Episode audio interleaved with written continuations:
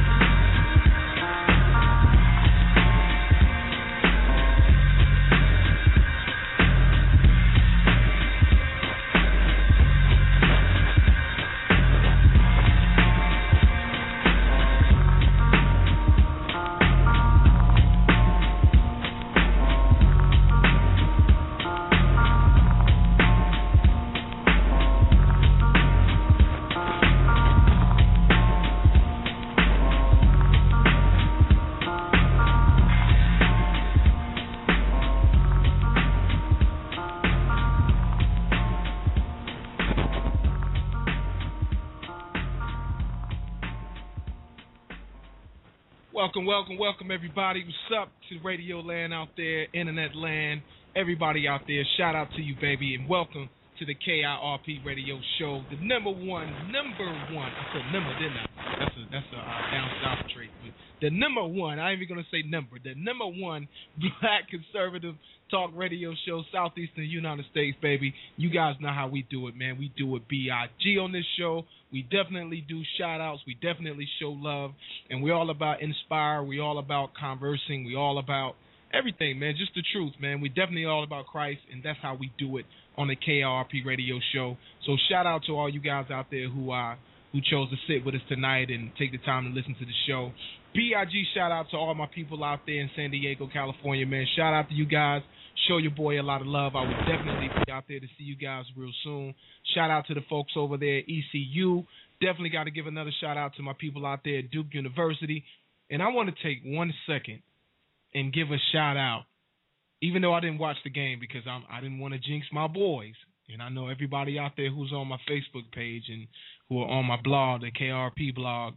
I know you guys have seen me with the box on my head, but I'm still a Carolina Panthers Panther, baby. Yeah, that's what's up. Cam Newton's in the house this afternoon, baby. We ain't talking about RG3, even though I like that young man. I love the way he carries himself. Hell of an athlete, so shout out to him. But right now we talking about Carolina, baby. My Carolina Panthers pulls off another W. Yeah, we doing big. We're gonna start from here, man. We're gonna do some big things. We got this huge win, and even though it was the Redskins, but you know we're gonna keep going from here, and we definitely gonna do our thing, man. You guys know I'm a huge Carolina Panther fan, and you know that's my team, man. That's where we at. You know, Carolina right here. I like the Bobcats too. You know, I like the Pacers, man, Indiana boy. You know, shout out to my people out there, Indiana. Definitely shout out to my people at Speedco. For you guys out there who deal with tractor trailers and get your oil changed and you need preventive maintenance and you need to get up and go, check out Speedco.com. That's S-P-E-E-D-C-O, Speedco.com. And that's a company that'll get you up and going really, really fast. They don't waste any time. So, you know, shout out to all my truckers out there, man. We got a lot of truckers that listen to the show and, you know, send us comments and call in, even though we don't get to you guys sometimes. I understand. But, you know, shout out to all my truckers out there who are driving on the interstate all night long, sometimes all day long. People are cutting them off and flicking them the finger and flashing them and, you know, doing some of everything to these truck drivers out here. But, you know, shout out to my truck drivers out there, man, because they definitely hold this country down. If you guys don't understand how important those 18-wheelers are to this country, you are certainly lost, because everything that's in your house has been on a truck at one point in time. So, you know, shout out to all my truckers out there, man. You guys got to understand how amazing they are at what they do. I mean, these guys don't get paid a lot of money. You know, things have definitely changed in that industry, and people don't really understand what's going on in terms of business in this country. Like, this country is broke, folks. We are going broke. I don't know if people really realize it or understand it or even want to face the fact. Maybe people are just scared of the reality that we're facing in this nation right now, but this country is broke. We cannot afford to spend money wastefully. We really have to be on point in what we're doing. We really got to understand where this money is going. We got to understand where we're going to spend the money before we actually do it. Things have to be done precise. We have to treat this country and our budgets like we do our own budgets in our households. And for anybody out there that's responsible, that takes the time and budget in their household and understand what it means to save and not to spend recklessly, you know, you understand, like I understand, that, you know, we have to protect this country and our budget. We absolutely have to protect ourselves financially as well as, you know, economically, as well as, you know, military. We definitely have to protect this nation in more than one way. And we can definitely do our part by voting, folks, for the right person. And today's November 4th, 2012. President Obama, up for re-election. Mitt Romney wants the number one spot. And there's a lot of talk going on out here, man. You know, people are really bugging out. People are losing their mind. People are fighting with in-laws and brothers and sisters and mamas and daddies and cousins. Folks are hating on each other because of who they want to vote for. Many times I go on social media. I mean, you know, this show is an online show. We have over 6 million listeners out there, and we connect with those listeners by the Facebook, the Tumblr, the LinkedIn, I mean, Twitter. We connect with these folks on social media. So I do a lot of reading on social media. And you know, it's crazy because before we did the social media, before we actually started reaching out to people more on social media, I did more I did more intellectual reading. I'll say that. I read more things with substance. I read things that mattered more. I took the time to open books and read them. And it seems like the last month or so, I do more defensive reading than anything. It seems like I do more reading on things like, you know, blogs or opinions and things of that nature. I do more reading like that than anything. And I don't know, this election is our one monumental election. And this is something that really matters right now in America. This is probably, if not the most important, it's definitely in the top 2 or 3 elections ever in ranks of importance. We see a lot of junk blogs out there, a lot of junk commentary, a lot of junk information, a lot of attacks. You know what's amazing about this election is that you can barely have an opinion about either one of the candidates without someone attacking you, your integrity, your knowledge, your expertise, or what may have you. You know, like I tell a lot of people, I didn't just jump in politics this election. I didn't just jump in politics this year or last year. You know, there's a lot of groundwork that needs to be done. There's a lot of history that needs to be understood. There's a lot of things that people should know before they just jump on a bandwagon and say that, you know, I'm all in for this guy, or I'm all in for that guy, like people are doing with the likes of President Obama and Mitt Romney. And, you know, I don't agree with straight party ticket voting at all. I hate straight party ticket voting. I wish the thing didn't exist. I wish we could abolish and just terminate straight ticket voting. But I realize that's what the majority of voters do. You know, I understand clearly that majority of the voters in the presidential election don't really pay attention to who's running for Congress for the most part. For the most part, don't really pay attention to who's running for in local elections, like the governor or the lieutenant governor, or, you know, things of that nature.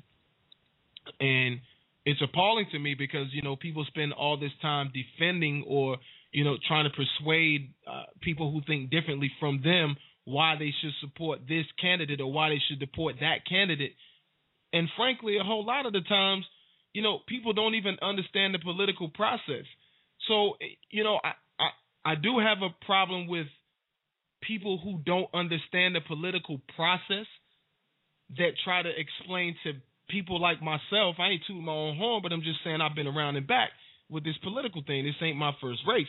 So, I do have a problem with the way people attack you or they address you as if you don't understand what's going on, when truthfully they barely understand, if they do understand, the political process as it stands. So, you know, here we are, November 4th, a couple days away from the day to vote. You know, November 6th, D-Day. There's been a lot of people out here early voting. Shout out to all my early voters out there. I don't care who you voted for, but shout out to all my early voters out there. B.I.G., shout out to you guys. I am so glad that people – this is one thing that I can say about this election, man. This election, President Obama – I'm going to say President Obama single-handedly is responsible for more people coming to the forefront and understanding at least how to vote and why they should vote. I'll give that to President Obama. Shout out to President O'Drama. Shout out to him for waking up America. I'll say that. And, you know, there's a lot of people out there early voting, so shout out to all my early voters out there, man. Shout out to everybody who's going to go out there Tuesday and work the polls, and I'm going to work a couple polls, and I got a couple shows, and KIRP will be live on Tuesday night talking about the election, man. We'll be giving some results. Hope to have some friends on here. I won't announce who's going to be on here, but we got some heavy hitters that are going to be on here with us. And, you know, they're going to rock with us on election night, which is Tuesday night. And, you know, we're going to be reading off some polls and taking some questions. I mean, taking some comments and, you know, taking some calls. And I want to hear what people have to say about this election. You know, what are they experiencing out there? We're going to call some people that are at some polls. We're going to talk to them, and they're going to tell us, you know, what's actually going on out there and where the lines are long, and do they see any voter fraud or any cheating or what may have you. You know, we're just going to be live in effect, man. This is going to be the first time that this show has been on the air during the presidential election. And, you know, I think that's monumental. I think this is historical. It's B.I.G., man. Definitely B.I.G. in my book. So shout out to all you guys out there, man, who have early voted, who are part of the political process, and who are doing their thing out there to make a difference in America, because it is important. So, you know, my hat's off to you guys, and definitely do what you do. But for right now, we're going to go to one commercial, just one, and then we're going to bring on the person who really matters the most. And I'm not talking about President Obama. I'm not even talking about my guest co-host for the night and my guest, Rosie on the Right, who's definitely going to come on and show us some love here in just a few. But I'm talking about the person who's just that much more important than all of us combined. I know who that is.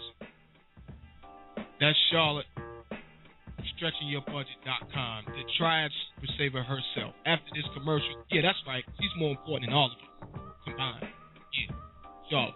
We'll be right back. You're rocking with the KRRP Radio Show, the number one black conservative show, talk radio show, Southeastern United States, baby, with over 6 million listeners. That's right, six, S-I-X, 6 million. Your boy Pudgy, at NC Pudgy, at KRRP Radio Show. We're also on Facebook, facebook.com/KRRP Radio Show. We are doing it B-I-G. And we showing some love to the I Love Being a Black Father organization, baby. The Loving Father Society. Shout out to Rashad. Shout out to my brother Kevin. We do it big. You guys know who they are. You know who I am. You're rocking with your boy Putty. We'll be right back with the Triad Super Saver after this message.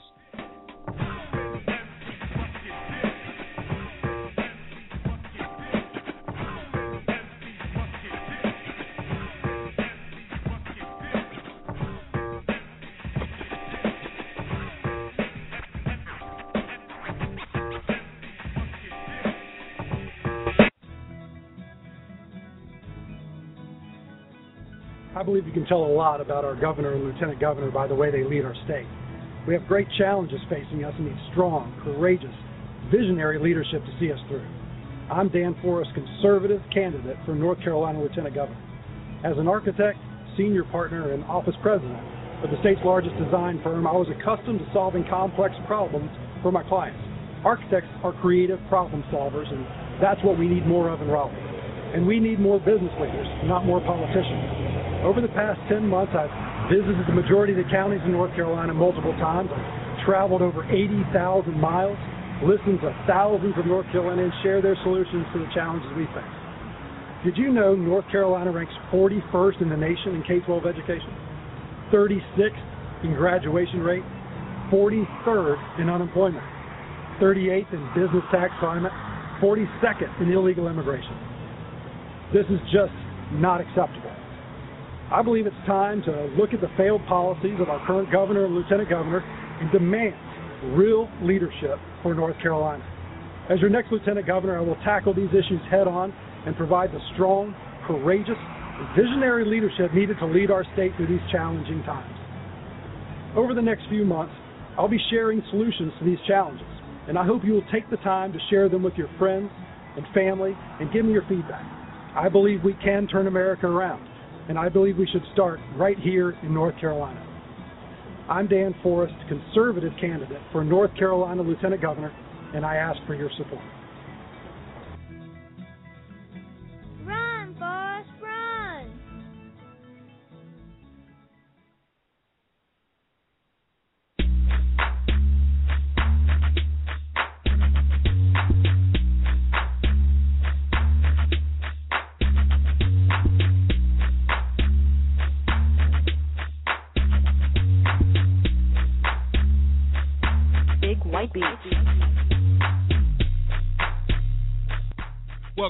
Welcome back,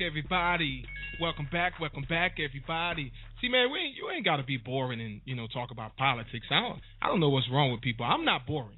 I'm not going to ever be boring. Y'all can kill that. I don't care if they call me Senator P, Senator Pudgy, Altery Miller.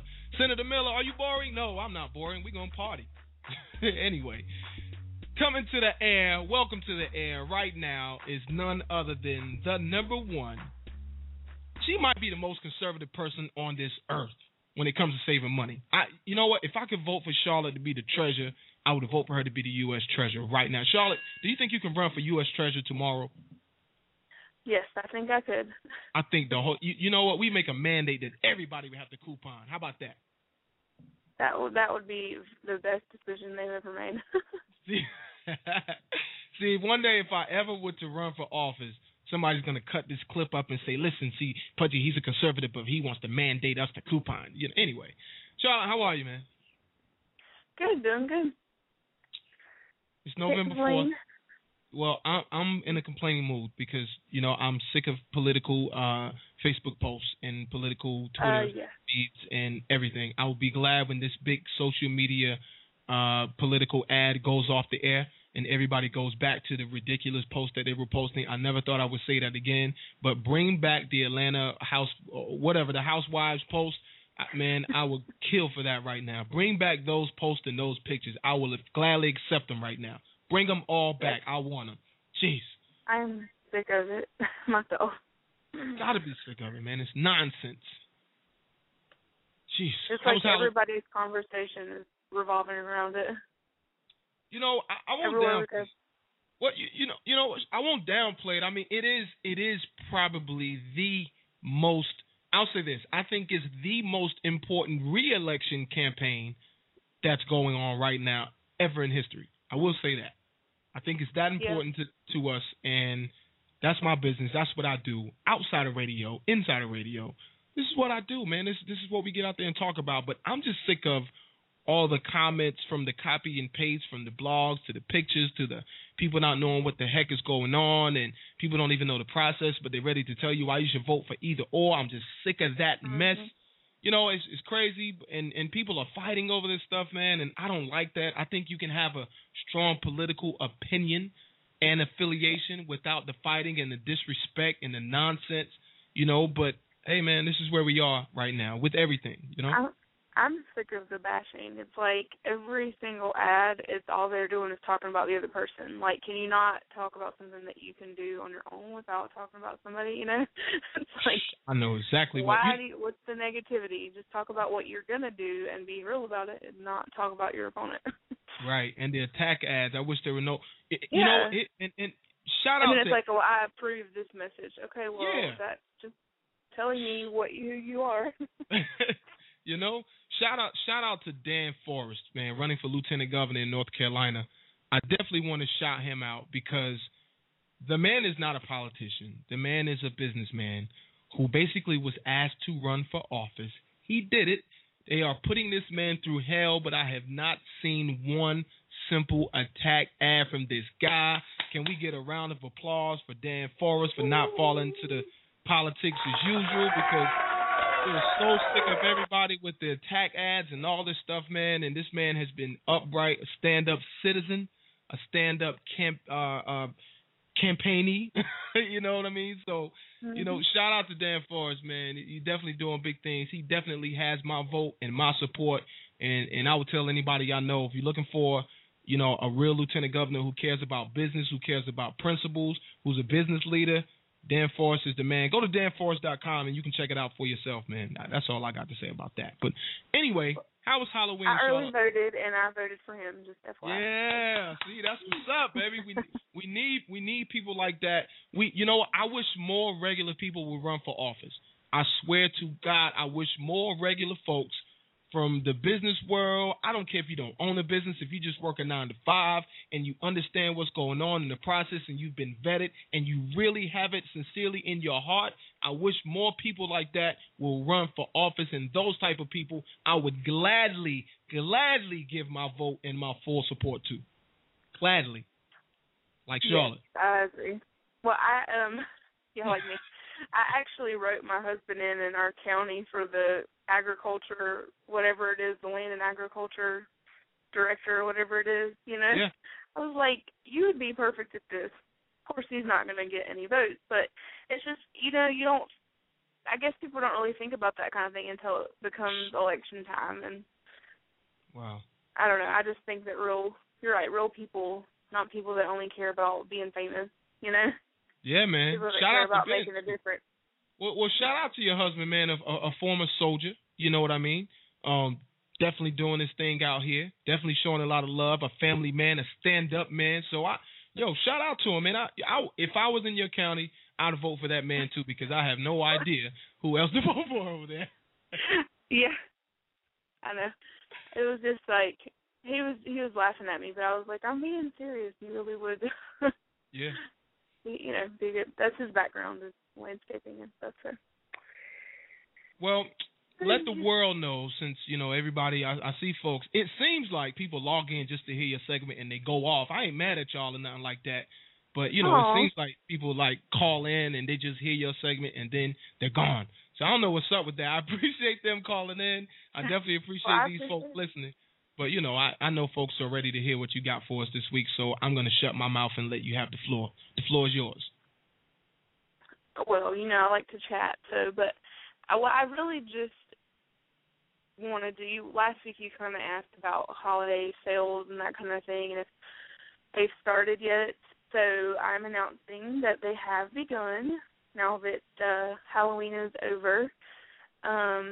Our local grocery stores, Harris Teeter and Lowe's Foods, are having their big Super Double coupon events, and I've noticed that in this week's ad that they have a lot of the staple products for, you know, things that you need for Thanksgiving and Christmas items. Stovetop, I even saw a coupon in this past Sunday's paper for butterball turkeys, $3 off. So they're starting to come out. So if you don't coupon on a regular basis or you're not sure if you're ready to get started or that kind of thing, I would say now would be the time. So you definitely want to, every Sunday from now until the end of the holidays, go pick up your Sunday paper. You know, I know it might be a little bit expensive, and our local paper is now $2, which I think is outrageous. But, you know, just go, make sure you pick up at least one paper so you don't miss out on any of these coupons that you can pair with a really good sale on a lot of the holiday staple items that you're going to use. And also with that, you know, we're a huge advocate for, you know, helping others that may not have the means to make a good holiday meal. So, you know, if you find something that's on a really good sale, don't just buy something for you, buy extra and, you know, drop it off at your local food bank. I know Pudgy's got several things that he has, you know, happening during the holidays. There's so many charities that are looking for food donations. So please, please, please just think about others during this time. You know, I think it's such a giving time, especially with Thanksgiving. That's what it's about. So, you know, it's a great way to give back. If you don't do anything else for the rest of the year, you know, pick up a 25-cent box of Stovetop stuffing and throw it in a box, you know, to give and donate. So. But, yeah, so right now is the best time to get started if you are not sure or if you are new at couponing or even if you're a pro but you've just been kind of slacking off. I would say now's the time to start. So, you know, I am one to say that I'm always the first to say that couponing isn't easy and it's not like it takes no time because you definitely have to prepare. So I always like to be real and upfront about that. But, you know, it's just a huge way to save money and maximize your savings. And it kind of challenges you. So if you're somebody like me that likes the challenge, I definitely think this will be a good fit for you. So, and then if anybody is local in the Piedmont Triad, North Carolina area, I know we have a lot of listeners on the West Coast too, so sorry this didn't apply, but I will be having a coupon class this next coming Saturday, November 10th. So if anybody wants any information about that, feel free to email me at stretchingyourbudget@gmail.com, and we can get you signed up for that. So I know that, you know, I've just had so many people asking that you want to get started couponing. Especially with Christmas coming up, you're trying to save everywhere you can. So we're just putting the class out there for that. So that's really all I have. But I just wanted to share and mention that it is time for, you know, all of these coupons and stuff to come out for the holiday shopping. So just make sure you get started with that. I'm ready for the holiday this time. I won't even lie. I got a nice little wish list put together for Christmas, man. I'm not going to spend too much money this Christmas, y'all. I promise. I know last year I kind of OD'd and the year before that and the year before that. But this year, I'm not going to OD. I'm not going to spend too much money because I don't have too much money to spend. How about that? Yeah. Stay on budget. I mean, that's the one thing that I always say is to set a limit for each person or each family or however you, need to do it. But put it in an envelope if you're afraid you're going to go over and get cash, and just stick to cash. And just only, and just make sure to do that. Like we do that with our grocery spending. We put it in an envelope, and if we don't have it, then we don't go. So it just kind of helps you stick to your budget. And a budget is the biggest key to saving, because if you don't stay on budget, then you're going to, spend more than you should. So, yeah, I definitely got my budget put together, and I'm going to try my best to stay on budget. And I'm definitely couponing, man. Couponing is a part of the Miller household way, baby. That's how we save some dollars around here with all these youngins, as my grandma used to say. And, man, I've definitely got some receipts around somewhere. I wish I could pull some out now, but I can't in the studio. But, we got receipts around here where we have saved a lot of money from different trips to the supermarket, or just, trips to maybe some clothing outlet. I'm trying my best not to say names here, but a clothing outlet, to buy clothes and this, that, and the third. So, you know what? Coupons are definitely the way to go. And it's a part of my life, man. And I hope that people won't be embarrassed to coupon. I will hope that folks will take the time to actually try to do that. I mean, do some couponing, because it is beneficial. If you want to save some money, and these retailers put these coupons in newspapers for you to save dollars. I mean, real dollars in your pocket. A lot of times you get things almost free when you just take the time to, even if you don't cut them out, a lot of times they'll cut them out for you. Just present the paper. So all you have to do is look, for the items before you actually go shopping, and, the savings will be in your pocket. Yep. Thank you. I mean, people make it harder than it is. I mean, I have a lot of people that are like, oh, I just don't have time for that. And I'm like, I'm here to tell you that you do. It's just what your priority is. Do you really want to save money? Do you want to make a better life for your family? I mean, yeah, that does sound a bit extreme, but that's the truth. You really can make a huge difference, in the life of your family. So it's just all about what your priorities are and what you really want to do, and just carving out some extra time for those things. So. Well, we definitely thank you for that, because if it wasn't for you, I don't think I would appreciate couponing or saving the way that I do today. I don't think I would take the time to actually look, because once upon a time I was like, I ain't going to be caught dead in the supermarket with a coupon. I'm too cool for a coupon. I mean, I don't want people to think I'm broke. You know what I'm saying? I want to be cool. I don't want people to think I don't have no money. But nobody got money anymore. So. No. And, I mean, I see all kinds of people doing it now. I see old people. Yeah. I see men. I see women. I've seen teenagers. I've even had teenagers stop me in the store and ask me questions about what I'm doing. I love it. So, it's not just for the stay-at-home mom or whatever the stereotype is. I mean, it's for, any and everybody that is wanting to save money. And, we have lots of tips on our website if you can't make a class, just to help you get started, because we know it's that important. So, no doubt. Well, it is that time of the evening where I'm going to catch Charlotte unprepared, and I'm going to ask her to give us a shout-out. And she's not going to have a shout-out to give us, but I'm going to beg her, Charlotte, would you please give us a shout-out? And she's going to say, well, I don't know, maybe I'll give a shout-out to my girls. So we're not going to let you give a shout-out to your girls tonight, and we're not going to let you pass it by. So we're going to ask Charlotte, if you please take this time to give us a shout-out before we go to this break, please. It's really bad that you know me as well. That's love. Well, shout out to Ben. I know I always give him a shout out because he's just that good. But I'm actually out without the kids and the husband shopping, so he has both of them at home. I'm walking around Target speaking with you right now. So that deserves a big shout out. Both kids. Even though, and a B.I.G. shout out to you and your husband, Ben, and everybody at Triad Super Savers, and everybody at StretchingYourBudget.com. Folks, make sure you log on to the website and get some of those goods that Charlotte and her staff has posted on there, StretchingYourBudget.com. And you know what? That's beneficial to a way of life, man. Couponing is definitely a way of life. You need to get up on this new life because me and Charlotte, we rock it. Shout out to everybody on your team, Charlotte. Definitely thanks for coming through this evening. And much love to you. And we'll definitely be in touch next week. Sounds good. Have a good week. All right. Have a good night.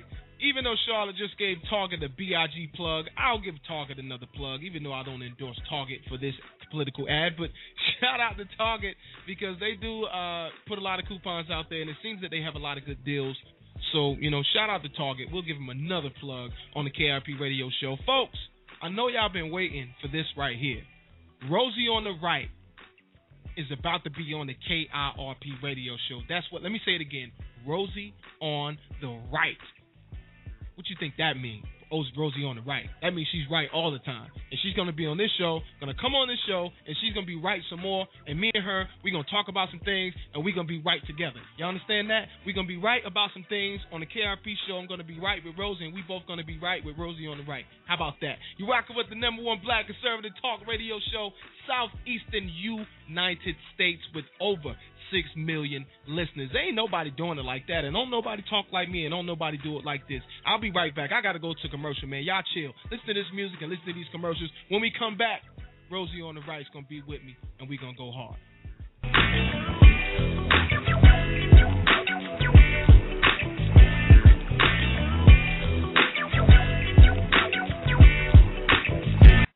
For all your trucking needs, make sure you contact Allen's Trucking, LLC. That's Allen's Trucking, LLC, owner Brian Allen and BA Welding Incorporated. For all your trucking or your welding needs or transportation needs across the country, make sure you contact Allen's Trucking, LLC, out of Winston-Salem, North Carolina. Their number is 919-426-5455. Again, 919-426-5455. If you have transportation needs and you need to get your equipment there on time, make sure you contact Allen's Trucking, LLC.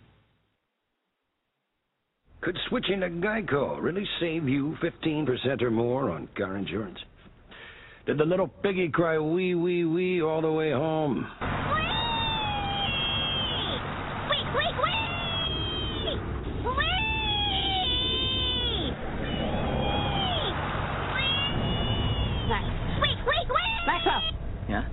You're home. Oh, cool. Thanks, Mrs. A. Geico. 15 minutes could save you 15% or more. KIRP Radio!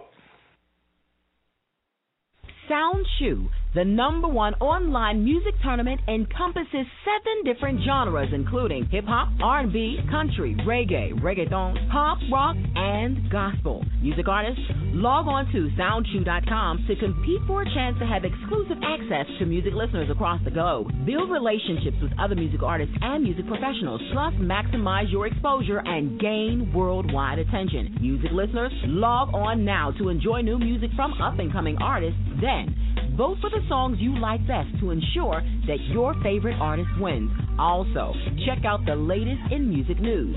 Music execs and producers scout music talent to find your next big star. Musicians and voters, sign up for SoundChew today. That's www.soundchew.com. SoundChew.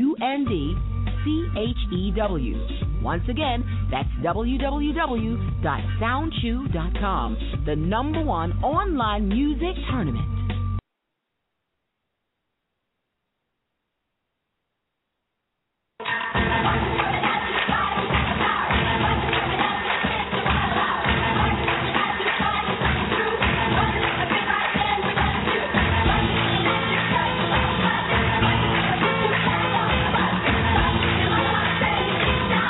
Across America, the NFL and United Way are inspiring kids to get healthy and more active. Join the Play 60 movement. Pledge to Play 60 today at liveunited.org.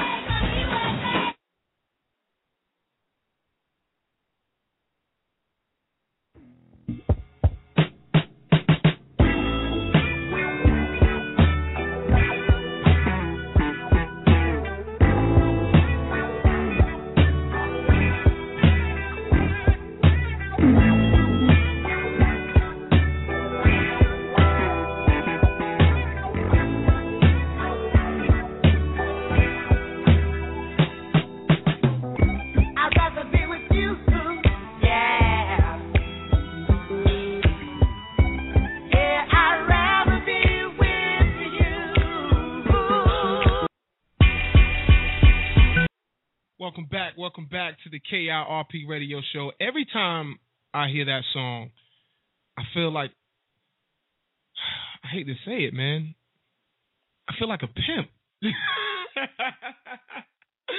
That song, it just reminds me of the 70s with like a platforms on, polyester suit with a big hat and a feather in my hair. And I can't help it, man. I feel like Huggy Bear or something when I hear that song. I'd rather be with you. Ooh, yeah. You know, that's just the old like 70s type. I don't know. Anyway, shout out to everybody out there who's listening to the KIRP Radio Show as I spill my guts about how I feel about one of the Funkadelic songs, or not the Funkadelic, but Bootsy Collins' I'd Rather Be With You song on the KIRP Radio Show, even though this is not a quote-unquote music show. But, you know, sometimes we play stuff here and there. Mostly it's gospel, but, you know, we get requests sometimes. Anyway, shout out to everybody out there who's listening to the show, man. And I know you guys are ready for Rosie on the Right. But first, I definitely got to let you guys know about an organization that I feel I'm in love with. And it's called the Loving Father Society, headed by myself and my brother Kevin Daniels and my brother Rashad Woods. We are doing some great things in the community. We are doing some great things in terms of where we want to go with Black fathers in the future and all fathers of all races in the future. We feel that a father in a family structure is one of the most important aspects of the family. In some cases, if not the most important aspect. That is not downplaying any mother or any moms out here or any single parents, whether they're mothers or fathers out here. But we definitely feel like there's a place and there's a need for this organization. Just going off the teenage pregnancy rates and the divorce rates and, you know, so many single-parent households and, you know, there's so many different factors, and we just feel like this organization is needed. It's something that we're moving forward with. Great things are happening, great things in the future. On November 17th, we're going to do our Feed the Need 2. With the recent storm that just happened, we're not really sure how we're going to attack this thing. Last year, we fed the homeless, or we fed the needy. I won't say homeless. If they were homeless and they needed something to eat, we fed them. If they were just down on their luck and they needed something to eat, we fed them. If they were just hungry and passing by, we fed them. So we were in Greensboro, North Carolina, and, you know, we did what we did, man, and we had so much support. That event was organized by my partner, Rashad Woods' wife, Katessa Woods. She really took, and her and Rashad, I must say, they really took a vision that I had and made it reality. And so many different organizations and so many different church groups and other individuals came out, and they supported us, man. And we did some great things out there. A lot of people ate, man. I think we fed over 300 folks in a matter of 2 hours, I'd say, maybe three. I'm not even sure if it was that long. But, you know, great things, man. And so November 17th, we're going to do it again. I'm not sure if we're going to do a canned food drive, or maybe we're going to try to go around and gather supplies for folks that are down in the luck in New York and donate it to the Red Cross. So maybe we'll do our own Red Cross drive or blood drive, or I don't know what we're going to do. We should know by this Thursday. I'll definitely know by this Thursday, get all the information out to people. And, you know, we'll let you guys know how you can be in support of, you know, what we're doing. But check out the Facebook page. That's what we have right now. The website is being created. Other things are being created. And we should have a full-fledged, ready-to-go Loving Father Society campaign ready to go by January 1, 2013, if God sees fit for us to be here to do so. This is what we're doing, folks. We hope will leave a legacy, something for our kids to do, something for our kids to continue, and maybe for their kids and their kids to continue for generations on. We hope that this is the groundwork and this is the foundation. With God involved, I don't feel like we can go wrong. My brothers also feel the same. And you know what? There's nothing that can stop this movement. It's already been started. You know, the momentum is moving. It's up. It's an upward swing. It's an upward battle. It's a fight. You know, many people tell us that we shouldn't have race involved with it. But you know what? Sometimes, folks, you got to be a little less politically correct, and you have to be focused, and you have to be driven, and you have to be direct about what you want to do. So we're being direct. We're tackling issues that we see need to be tackled, and we're going forward with this thing. So I would ask that you guys pray for us as we go, and keep us in mind, and, you know, shout us some messages out. Look for us on Facebook. It's facebook.com/I Love Being a Black Father. That's our first campaign. That's our baby. There will also be I love a Mexican, Spanish, Asian, whatever we decide to do. When we get brothers that come along and want to participate, that's what we're going to do, and we're going to direct those movements. But if you can't tell, I'm a black man, and I don't know exactly what – I'm pretty sure some of the things that I say and that I've been through as a black father can contribute to the lives of some white fathers or Asian or Hispanic or whatever you want to call the fathers out there. But I do know specifically what black men go through and what black youth go through, and I think there's a benefit in that. So I'm going to be direct with that, me and my brothers. And, you know, we got other people out there that we're working with, man. All races are involved. We're putting this thing together, and it is very, very, very needed. So, you know, pray for us as we go through, man, and save your criticism and get on board and help us do something positive, because there's nothing negative about what we're trying to do. We're trying to set a standard, and we hope that you all will join us in trying to set that positive standard with positive influence and love. So check us out, man. We're on Facebook. We're on Twitter. Look for the website real soon. We're going to definitely do some BIG things out there. And, you know, shoot us an email on kirpradio@gmail.com. If you got any suggestions, we definitely want to take them. If you want either one of us to come out and maybe speak to your organization, we would definitely come out and speak. We can negotiate, you know, cost and, you know, what may have you. If we got to come overnight, folks, you know, you got to compensate. I'm sorry. You know, we got our money spread it pretty thin. And you know me, I don't mind coming to speak anywhere. Folks, I think y'all know that. I spend my time.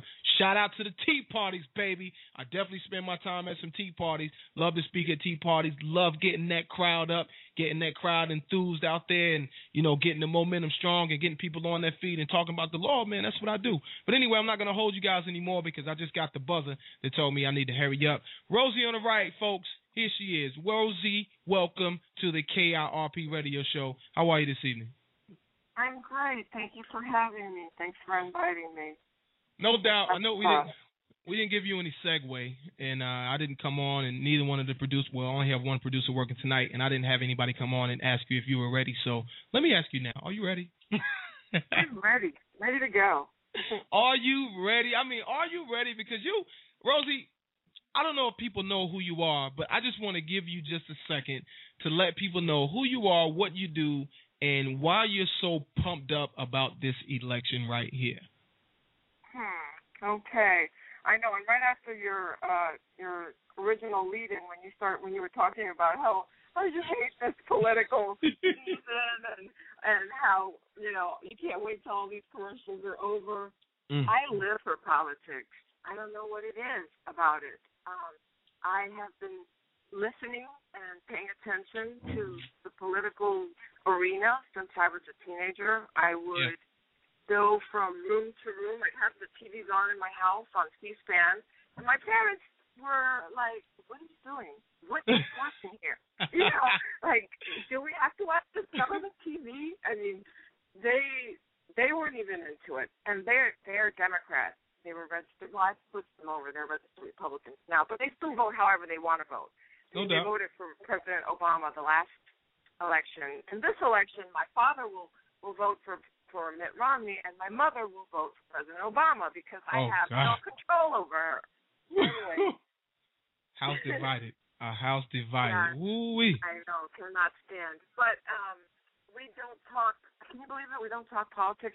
When I go over, I was just there on Sunday, and of course, I bring it up everywhere I go, especially lately, and I was just shut down. My mother was like, shut down, you know. So I could not talk to her. So I said, well, Daddy, you're going to do the right thing, so, you know, you cancel her vote out, okay? Oh, and man. That's how it's going to happen in that household. But I was trying to think when you invited me to come on the show, I was thinking, well, you know, what do I want to talk about? You know, what's important that I could say to his audience, and I had no idea what your audience is like. I have no idea, you know, if it was political or not, and I'm getting the sense that you have good, it's just everyday average folk, right? Yeah. Okay, yeah. Okay. So I'm not going to go through any kind of, like, all those numbers, like the talking heads. I'm not going to do that. But I will say this. I'm a conservative. Good. I believe in personal responsibility. Good. I believe in doing a day's hard work for a day's wages. I do not believe in handouts. I don't believe in welfare, but before I get crucified by people, what I mean by that is I do believe that people need a hand up. I do believe that. But personally I believe that if the churches were given the opportunity to be that, because that's the mandate of the church. That is not the government's job. It's the mandate of the church. And there's so many churches. There's a church in every corner in my town. Yeah. And they're building big buildings. They're sending money to other countries because they figure we've got it handled here, you know. I mean, so having said all that, I guess you can guess I'm a Republican. That's why it's Rosie on the Right. Yeah, no doubt. Yeah. Some of the things, can I get right into saying what I want to say about the race and the races? And it's not just the presidential race. There are senatorial races, and I promise not to be boring. No, it's fine. Look, we talk politics on this show 24/7. I mean, that's what we do. It's a conservative show. But you know what, man? I have some funky ideas about some of everything. I'm never all in for nothing. You know, I feel differently about everything than most people. So feel free, speak your mind. Definitely keep it real. It's no bother here. Just relax, sit back, and enjoy yourself on the show and say what you feel. Like you know, we're having a conversation. Yeah, you only got about 6 million people up here listening to you, so it's cool. Oh, good. Thank you for that. Well, this gives me the opportunity to influence somebody. Okay. All right. That's right. On your mark, say go. The Senate races are just as important as the presidential race. Why do I say that? Because the Senate is the one that passes the bills. They write and pass bills. Congress appropriates money. They spend the money. But the Senate is the one that says yes or no. They're the ones that vote on the bills. Okay? In Florida, we have a Democrat, Connie Mack, who's mostly winning right now. He's got the public's attention. I really want Florida to go Connie Mack is the Republican. What am I doing? Connie Mack is the Republican. He's the one that I want to win.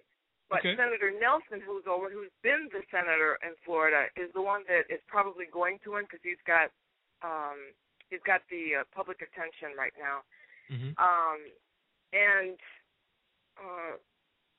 We need the Senate to turn Republican if we get a Republican president, because it'll be very difficult for anything to move forward. So if the Republican president wants to do something about jobs, and these are the facts, and he's got a Democrat Senate, chances are the Democrat Senate they're so hurt and so upset about whatever has gone on before that they can't move forward. So whether you like it or not, you really need to get a same-party Senate so that they can move the president's bills forward so that the country can move forward. So if we get a Republican president, we need a Republican Senate. There's a big race right now in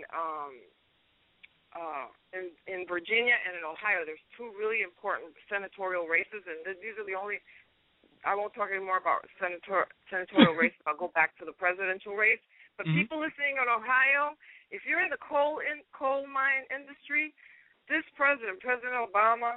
If he had his way, he would do away with coal because he can't help it. His green energy policy wants to abolish the coal industry because his ideology is green energy, which is really, I mean, it's like, you know, throwing bad good money after bad. It's just not. There's nothing that works right now in green energy, you know. And mm-hmm. He wants to throw a bunch of money behind that. We should throw some money in research for green energy, but not the way that it's been done. Okay, so those of you in Ohio, you really need to vote for Josh Mandel because he's the guy who's gonna secure your job. You know, he's a good guy. He's a veteran. He's a real hero. He's an ex-Marine.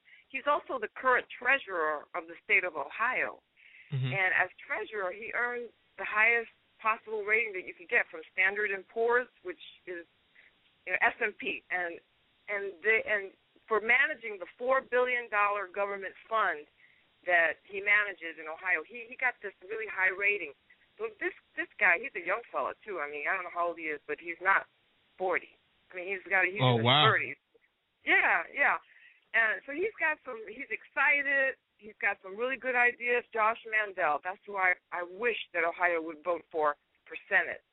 And in Virginia, we really need George Allen. He used to be in the Senate before, and he lost the Senate seat when the president went in office, and you know, and there was a lot of senatorial seats that went Democrat. Tim Kaine is advocating really huge. Tim Kaine is a Democrat in Virginia. He's advocating really huge defense cuts, and that's going to severely affect the economy in Virginia. So those of you in Virginia, if you care anything about your economy there concerning, you know, the shipyards and the military families, and all that, you're going to have to vote for George Allen because he's the man concerning that. Well, but, let me ask you a question real quick though. Why is anybody advocating defense cuts right now with what we have going on in this nation and national security? I mean, how much more can we cut? And I don't understand why people are advocating defense cuts right now. Do you hear any noise or is there any I don't know. Any foundation to what he's saying? Is there any merit to his claims on that we need to cut defense? Okay, that's a good question. Why would anybody cut defense? No, I don't agree with that. I don't think that anybody should be cutting defense right now. There is some waste in all government, including in the military, but it has more to do with contractors, the types of money that they pay contractors, mm-hmm. and their lack of the way they take bids, you know. Oh, on the contracts, right. I got you on the GS jobs. Contractors, right, like for making these big old, you know, vehicles, and also contractors who are actually overseas. But those guys, they deserve all the money they get because they're in danger, honey. So they deserve all the money they get. They make like $150,000, $200,000 a year, some of these contractors. But I'm talking guys like the security detail that was in Benghazi with Ambassador Chris Stevens. You know, that guy was one of those guys was a contractor, a subcontractor. He was a security detail. The other two, he was an ex-SEAL. The other two were ex-SEALs too, and I don't know. Well, anyway. That's another story. And you sent me a message saying you wanted to touch on that. I know all about that. I've been researching that, and I can talk about that if you want to, too. Yeah, we're going to definitely get on that, too, in a little bit. Yes, but, no, we should not be cutting defense. Go ahead. You know, there's a lot going on around this country, man. And you know, I think just speaking on the general election, it's like, a lot of people are just solely talking about the presidential race, only talking about the presidential race. And because of who the president is and who Mitt Romney is, I think majority of voters will vote straight ticket. And not by accident, because if you look at all the attack ads, you know, all the backlash that parties have been getting from party to party, you know, from this party to that party, it's like – no one is – they're not being very specific unless they go, you know, well, Mitt Romney wants to cut this or President Obama's going to cut that. It seems like the parties have been attacked. And because the parties have been attacked so much, to me it just feels like in the air that people aren't going to vote cross-party. I think that majority of the people are going to vote straight ticket on either side.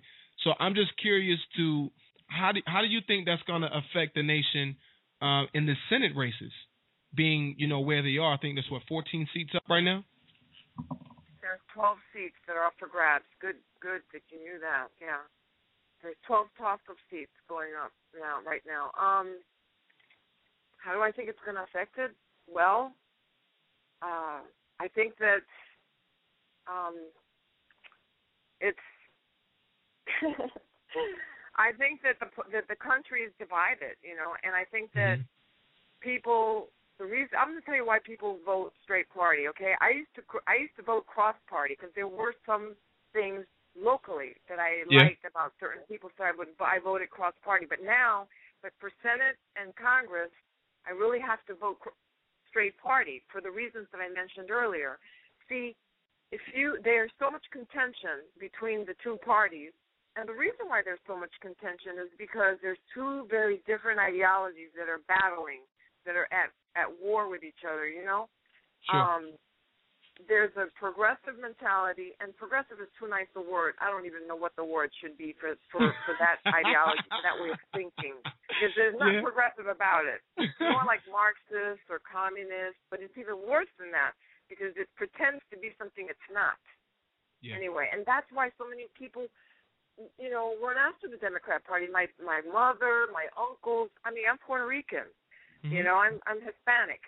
So I've got a lot of people that I have to convince, that I have convinced some, but because they think of the old JFK party, the party of the poor, the party, you know, and really that the Democrat Party has, they've slyly left you, man.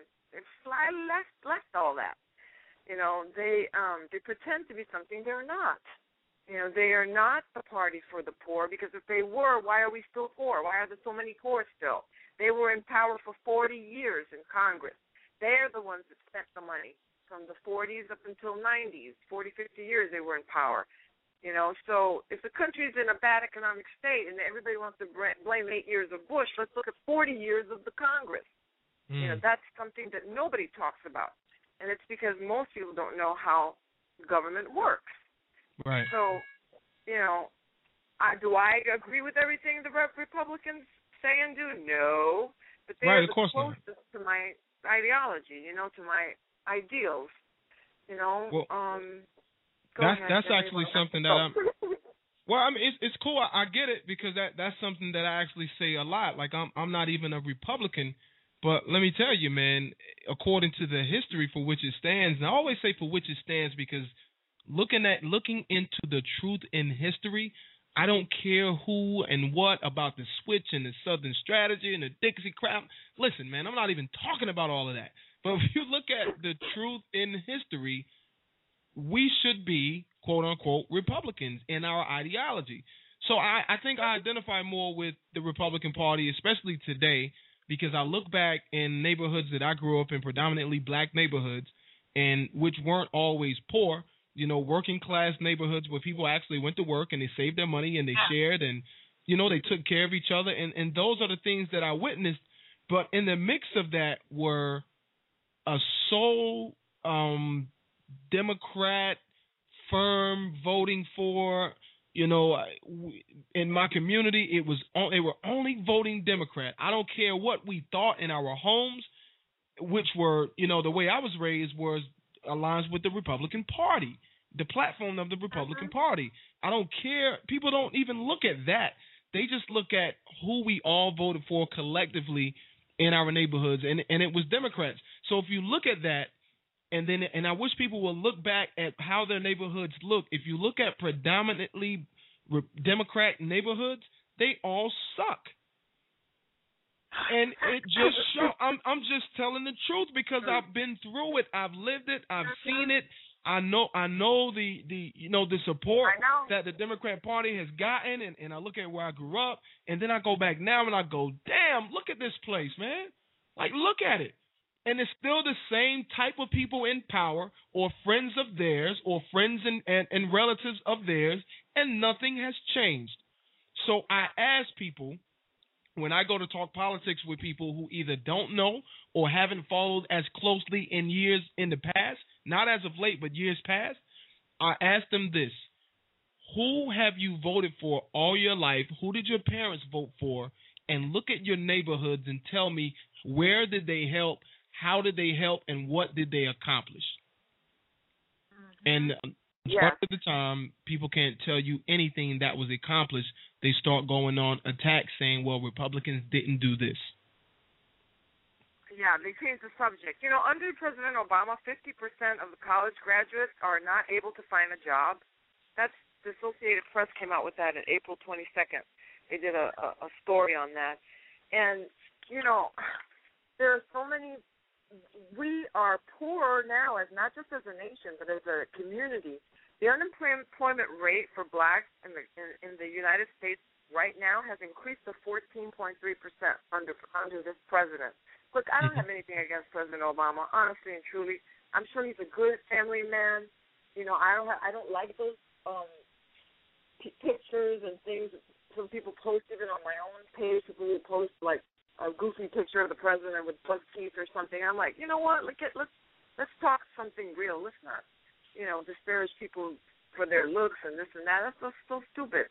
Right. But I don't have anything against the president or his family, other than the fact that I do think that he is a closet Muslim, but that's another story. I think that he won't admit that he has his Muslim faith because he's afraid that wouldn't be acceptable to the American people, and he's right.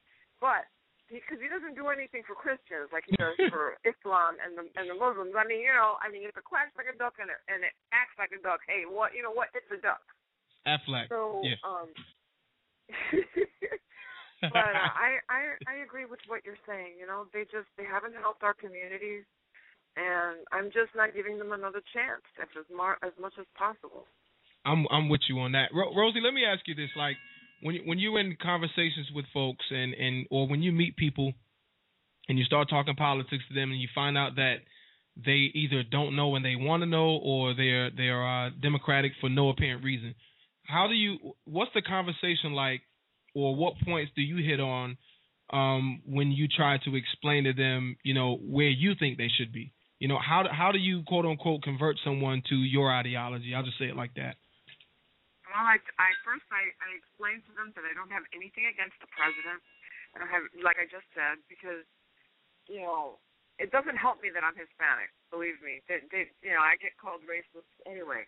But it's so ridiculous. Wow. I'm like, yeah, really, what? But, I tell them I don't have anything against the president. You know, I do not like his ideology, and then I explain to them what he said and what he's done. What he said and what he's done. And I say, you see, when somebody says something but they do the opposite, you know, I tend to think that they're putting me on. I tend to think that they're not being real. Mm-hmm. Now, because, and they're like, well, how come I haven't heard that? Or why don't I know about that? And I said, because you're too busy with your life, and, you know, you don't keep up with this like I do. Let's face it, right? You don't keep up with this? And they're like, no, I don't keep up with that. You're right. I don't like politics. Okay, so where do you get your political information from? You get it from the news. You get it from, you know, little snippets here, little snippet there. You're not going to stop and read a whole story about it, but yet I do.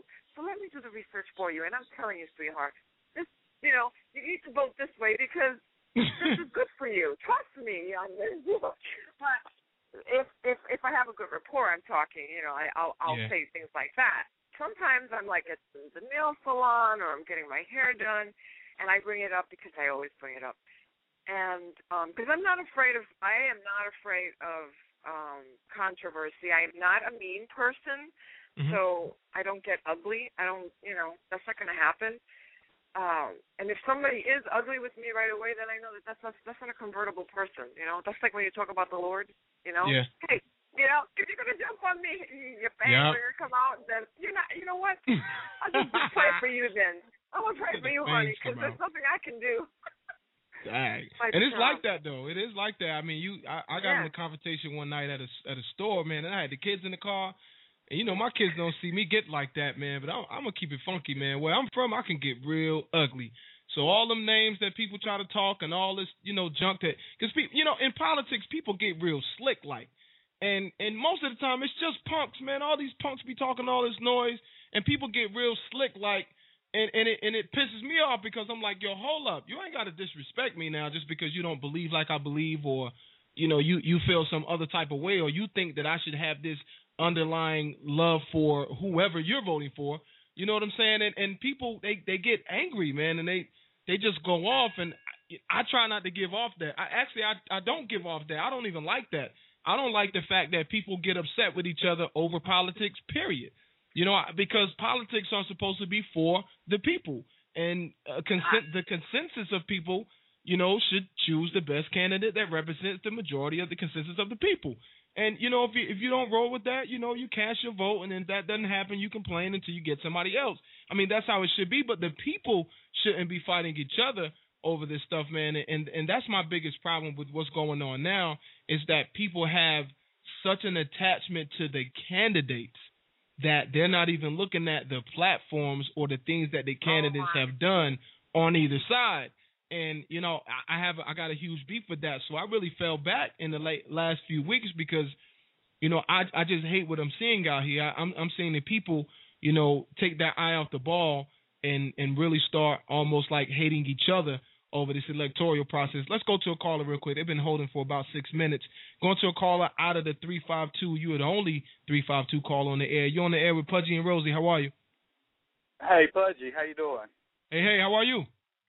Hey, Rosie. How are you? Good. Hey, I just wanted to say it's not so much that the people are aligned with the candidates. It's just the simple fact that the Democrats have become so liberal, you don't have any choice except to vote party line. Wow. I mean, if like Rosie said earlier, I used to be a person that would cross over, but the simple fact is, if you cross over now, you're voting for the most liberal agenda that we've ever faced, at least in my lifetime. I think on a local level, that may be a little different, though. I mean, you got treasurer, people that are going up for, like, you know, the state treasurer or, you know, lieutenant governor, like lieutenant governor in North Carolina. Walter Dalton in North Carolina speaking, I got nothing for Walter Dalton. I mean, most people don't even know that man, but I'm just saying, you know, you can't always vote, you know, straight party when you have so many local elections going on as well, can you? Yeah, but Pudge, that's where the true essence, I believe, of progressivism is creeping into our government. A lot of these local candidates, honestly, I don't think they even understand what progressivism really is. They just simply, some of the things that they're attempting to do is they're just trying to do out of kindness what they think is being a good person. I can't disagree with you there, brother. I cannot disagree with you on that one. And at the same time, is progressivism creeping? Now, the people at the higher levels in Congress, they absolutely get it. Yeah. I want to address something that Solomon just said, if that's okay. Sure. Okay. The issue that we're facing at the local government is that Agenda 21, which I don't want to introduce too many concepts, but I'll just say this, okay? You should Google it. Everybody should Google Agenda 21. I don't want to introduce too many concepts. I'll just say that it has infiltrated the local governments, and that's why you have so many demigods making all these rules, making people, you know, you can't dig a ditch this far. You have to put so many trees and all this environmental stuff. And Agenda 21 is a real big problem. And it has infiltrated the local government more so than any. That is where it is. It's in the local government, and it's really stifles business. Rosie, you're absolutely correct. Agenda 21 has to be fought on the local level because that's where the problem is with Agenda 21. You're absolutely right. But to be honest with you, the way I see Agenda 21, it has to be fought with constitutional conservatives being elected, because really when you break Agenda 21 down, it's just simply putting a label on liberalism. Yep, absolutely. It's nothing more than saying, instead of saying liberalism, we're saying Agenda 21. And how it has to be defeated is with a conservative movement across this country, and that's the only way to stop it. Yeah, Agenda 21 is definitely a true collaboration of, in my own words, Marxism and socialism with blind liberalism. And folks don't want to understand Agenda 21. They don't want to read up on it. They don't care. I'm telling you guys, I'm sitting right here, and people do not care about nuclear warfare.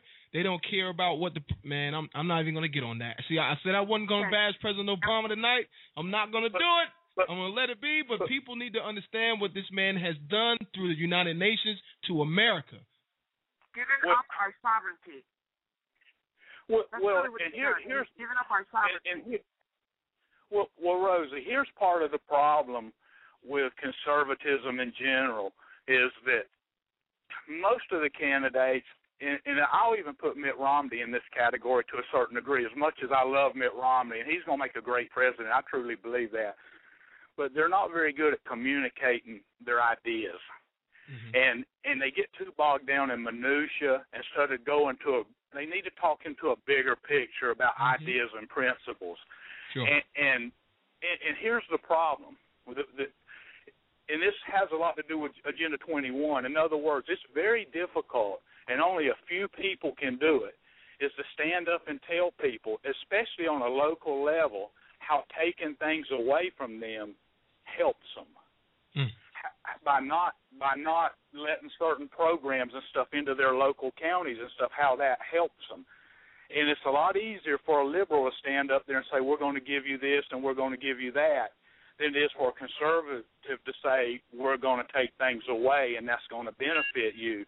And here's the mistake they make. They have to start talking about it in the terms of freedom, how releasing them from the bonds of government will allow them to excel in their own personal lives. Wow. Okay. All right. Thanks a lot. I love it. Man, you should have been the host tonight. Listen, I'm going to take a break, and I'll just let you host the remainder of the show because you just killed it. Well, I just want to say, I wanted to say, before y'all cut me off, I'm one of Rosie's friends on Facebook. That's how I found out about your show, so I called in just to talk. But thanks a lot. I appreciate that. Yeah.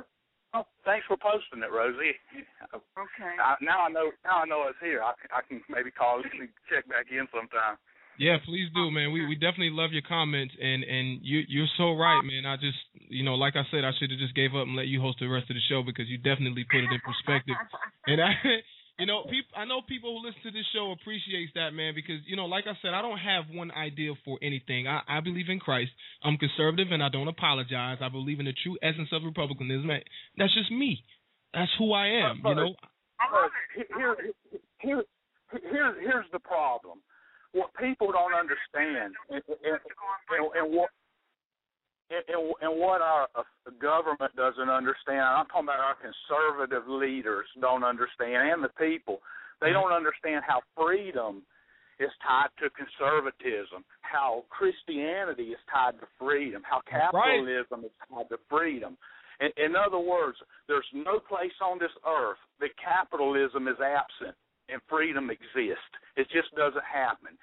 See, we always look at capitalism as an economic system, but it's not. It's the key ingredient to freedom, and you can't have freedom without capitalism, and there's no place on this planet without Christianity that there's not freedom either. And what our people need to do is start tying this to a bigger picture of ideology, freedom, and capitalism, and conservatism. They all have to go together, because when you remove one of those ingredients, they all come down. Woo! Fire. I like it. I like Rosie. You like it. Can we get a round of applause for that gentleman, please? Yeah. Woo-wee. That was heat right there, man. I appreciate that. And man, you got me out of my seat. I got to stand up now. I'm bumping the mic and all that. Well, listen. I'm sorry. Go ahead. Well, I'm just simply saying.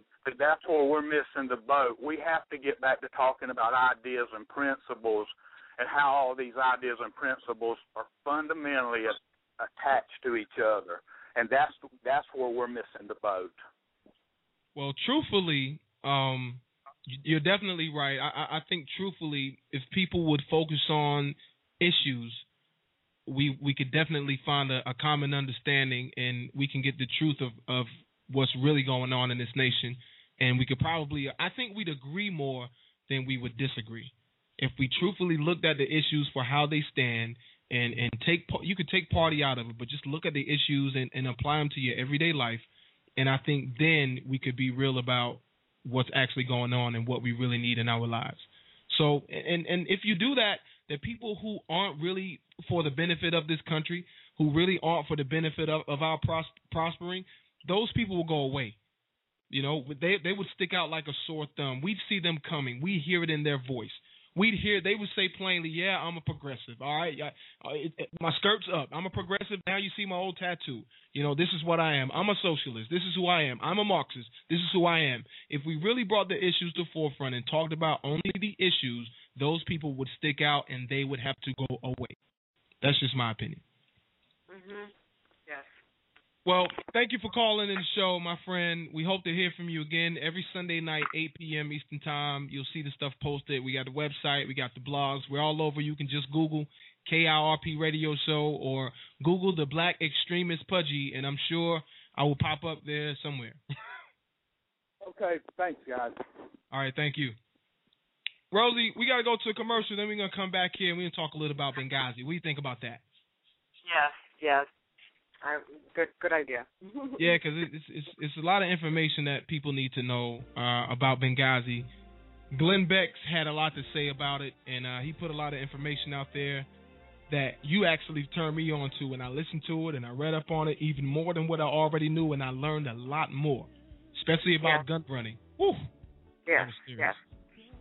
All right, folks, when we come back, you rocking with Rosie on the right and Pudgy. Check her out on Facebook, man. It's @ Rosie on the right, and you can find me on Twitter. Also, check her out on Twitter, @ Rosie on the right, and me on Twitter, @ NC Pudgy. And also, you can find the show @ KIRP Radio Show. Find us, man. We're out here. KIRPRadioshow.com, the #1 black conservative talk radio show, Southeastern United States. We are #1, baby. Over 6 million listeners out there, and we definitely appreciate you guys. You are B.I.G. in my book. Remember this, God is love. Love is God. We'll be right back after these messages. You're rocking with the KIRP Radio Show.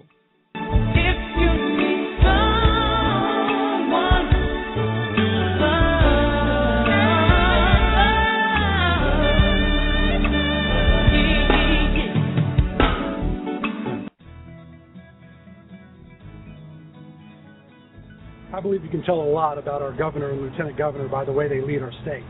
We have great challenges facing us and need strong, courageous, visionary leadership to see us through. I'm Dan Forrest, conservative candidate for North Carolina lieutenant governor. As an architect, senior partner, and office president of the state's largest design firm, I was accustomed to solving complex problems for my clients. Architects are creative problem solvers, and that's what we need more of in Raleigh. And we need more business leaders, not more politicians. Over the past 10 months, I've visited the majority of the counties in North Carolina multiple times. I've traveled over 80,000 miles, listened to thousands of North Carolinians share their solutions to the challenges we face. Did you know North Carolina ranks 41st in the nation in K-12 education, 36th in graduation rate, 43rd in unemployment, 38th in business tax climate, 42nd in illegal immigration? This is just not acceptable. I believe it's time to look at the failed policies of our current governor and lieutenant governor and demand real leadership for North Carolina. As your next lieutenant governor, I will tackle these issues head on and provide the strong, courageous, visionary leadership needed to lead our state through these challenging times. Over the next few months, I'll be sharing solutions to these challenges, and I hope you will take the time to share them with your friends and family and give me your feedback. I believe we can turn America around. And I believe we should start right here in North Carolina. I'm Dan Forrest, conservative candidate for North Carolina lieutenant governor, and I ask for your support. Run, Forrest, run!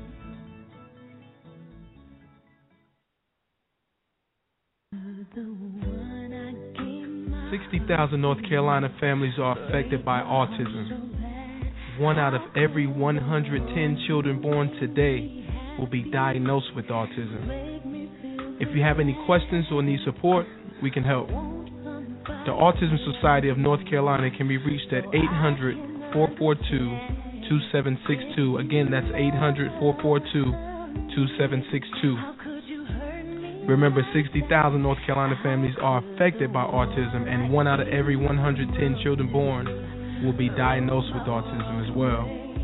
If you need to reach them by the web, the address is www.autismsociety-nc.org.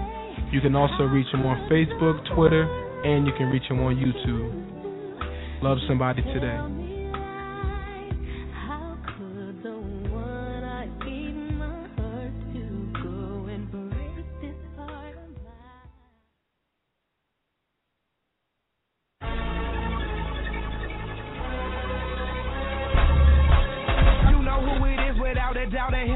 If money talks, I got my master's in communication.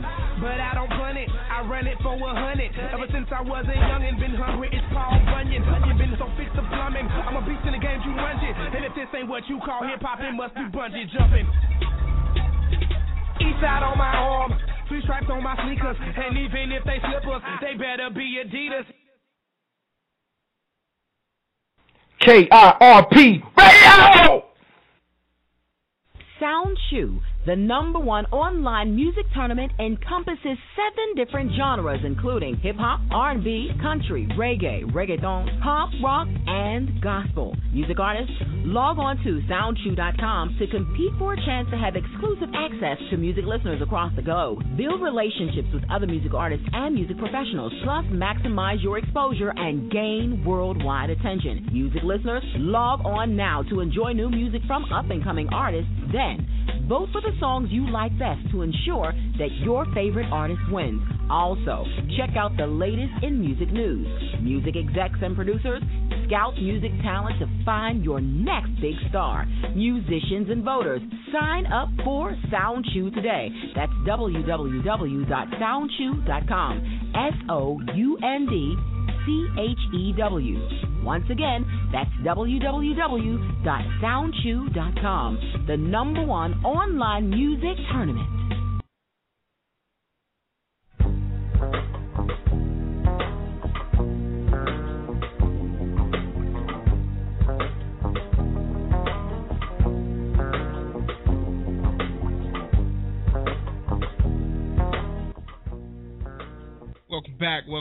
Welcome back to the KIRP Radio Show with guest Rosie on the Right, at Rosie on the Right on Twitter. Check her out, man. Very, very, very, very informative with all of her blogs, all of her videos. She's also on YouTube. Check her out on YouTube. I think that's at Rosie on the Right as well. Is that right, Rosie? That's correct. Yep, check her out on YouTube. You can also check krpradioshow.com out on YouTube. I've got some videos on there. I don't care if you don't like it. So what? Also, you can check us out on Facebook. It's facebook.com/KIRP Radio Show. Again, they are my posts. They are my opinions. I pay for this show. We got a couple of sponsors, but you know what? They don't run this. We run this. Conservatives run this. This is a conservative house, and we do what we do best, which is tell the truth. Yeah. Anyway, shout out to everybody out there who's listening to the KIRP Radio Show, man. Really appreciate you guys. Without you, I could no longer be number one, and we are number one. We are definitely doing our thing down here in North Carolina on the southeastern shore of America. And I want to take 1 second and just 1 second and show some love to all the folks out there on the Upper East Coast. The New York, the Massachusetts, the Jersey. Those folks are definitely going through right now, and they have gone through a lot this week. There are many folks out there who lost it all, who don't have anything anymore. They went to bed and woke up with nothing, or their house was flooded, or, you know, whatever from the conditions of the storm. You know, there are a lot of people that are going through. So my hopes and prayers are going out to those folks. I pray for courage. I pray for strength. And, you know, I pray that they get through this thing okay. You know, sometimes when you go through things, that's your blessing, believe it or not. And you never know what's on the other side of that. So, you know, all I can say is that my hat goes off to you guys. Be strong. And, you know, we're definitely praying for you guys. And hopefully you can bounce back from this Hurricane Sandy. You know, there's a lot of politics, Rosie, that's going on with the Hurricane Sandy.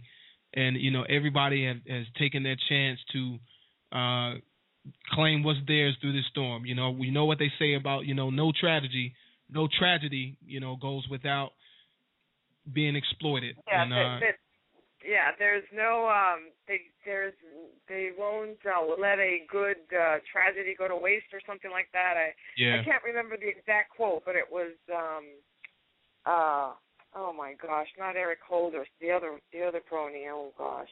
Well, I know what you mean. I've heard it, and it came from this administration. Emanuel, that's who it was. Oh, yeah, Rahm Emanuel, exactly. Rahm Emanuel, who said that. Yeah. It's really devastating, though, man. I mean, these people are they're really going through a lot, and it seems that, you know, the government proves time in and time out to me that they don't know how to handle anything. I always refer You know, I always refer back to the post office, and I always say, you know, if you want to look at the way the government runs a business, you know, look at the United States Postal Service that is suffering. They were some $9 billion in debt. And look at social services, and look at child support, and look at welfare, and look at all these things that the government just completely drops the ball on. These are their businesses. They are the administrators and the management of these businesses, of these entities, and they are all failing. None of them work. None of them are working properly. None of them serve the people properly the way that they should serve the people. We all complain about them, whether we on them or not, and they're just not beneficial the way they're being controlled, the way they've been run. And this is the same government that people are saying that, hey, we want them running our health care. So what do you think is going to happen in health care? You know, you can't deliver mail. You can't deliver mail right. What do you think is going to happen in health care? Seriously, it's crazy. So anyway, let me move along. Benghazi. Man, Benghazi, there's a lot in this that the American people aren't paying attention to. The ball has been dropped and rolled and rolled and rolled, cover up after cover up after cover up. But thank God there's some people out there with a conscience that are telling the truth, and some of this information is coming out. And it seems right now, the latest of what I've heard and what I've read is that the White House actually have this tragedy on film. They actually watched it take place. Is that right, Rosie? Yes. This is going to prove, I believe, that this will prove to be a huge scandal for the president.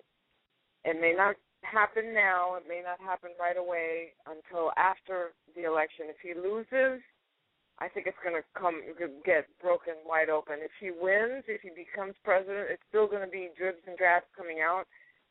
But people write books about it, and it'll come out slowly. But I believe it's going to be proved to be a huge scandal for him, and could quite possibly ruin his presidency if he becomes, you know, if he gets reelected. Because I think he would be impeached behind it, honestly and truly. I mean, he signed an executive order last year that would give him the ability to arm the Al-Qaeda rebels in Libya after Gaddafi was taken down. And that's what he did. I believe that he, from everything that I've read, that you've read, what we've watched, that we've researched, that he's giving our enemies weapons. And that's not the best way to keep Americans safe. Wow. I mean, you can go back. I don't know if people can find a commentary. I think it was maybe 2020 or 60 Minutes or something like that, where President Obama was asked, about Libya, about the Libyan forces, and would he rule out actually giving them armed support in terms of weapons? And he said he wouldn't rule it out, but they wouldn't rule it in right now, et cetera, exactly. Et cetera. You quoted him exactly how he said it. And that, to me, at that time was amazing. You know, and I didn't go on social media. I didn't go on any blogs and start talking about that, because I knew instantly people would say, oh, you don't know what you're talking about. It doesn't matter what you quote about that man. You know, people will instantly tell you that you don't know what you're talking about. But we replay that in our minds. And here we are with this Benghazi attack and how this probe has unfolded. And the U.S. consulate in Benghazi, which left Ambassador Chris Stevens and three other Americans dead. You know, there are plenty of questions out there about what happened that night, but whether it was adequate security at the compound or the manner in which the Obama administration initially characterized the attack, we don't really know everything that has happened. But in latest details, I've been hearing some talks about that this could unfold to prison. It could be impeachable with all this lying, and what's going on with Benghazi that the general public don't know about. Rosie, if you could catch us up to speed. Okay. Well, this was basically reported by, I want to give this guy proper credit because he's the one who's been doing the Eli Lake. Yeah. He works for the Daily Beast, and he reported that the State Department did not ask the military for backup while the U.S. consulate was under attack on 9/11. So the State Department did not ask the military for backup. Okay, and so that means that, and also we know that on the night of 9/11, at around 11 o'clock at night, Benghazi time, which would have been a 5 p.m. our time, 90 minutes after the assault began, that Obama met with the National Security Council to discuss the attack. So there was some talk. And the NSC spokesman, Tommy Veder, I don't know how to pronounce his name, said that the president ordered Secretary Panetta and Chairman Dempsey to begin moving assets into the region. Okay. Mm-hmm. But we also know that the CIA denies turning down requests for help. So which is it? You know what I mean? So there's a little controversy going on there, and I don't know, and it's going to take a congressional investigation, which I hate these congressional investigations. They take forever. People get bored. They become, you know, stale. But I'll just say this, too. 100% of the information that's coming out concerning this is whistleblowers, is by whistleblowers. Yeah. People who are directly involved, but just can't stomach the idea, you know. See, there's video all over that embassy, all over the consulates, all over the embassy. There's video cameras inside. I mean, they know what happened. They watched it happen in real time, just like they watched the Bin Laden raid. You know, we saw them, around that TV and everything, right? Yeah. But we see nothing about this.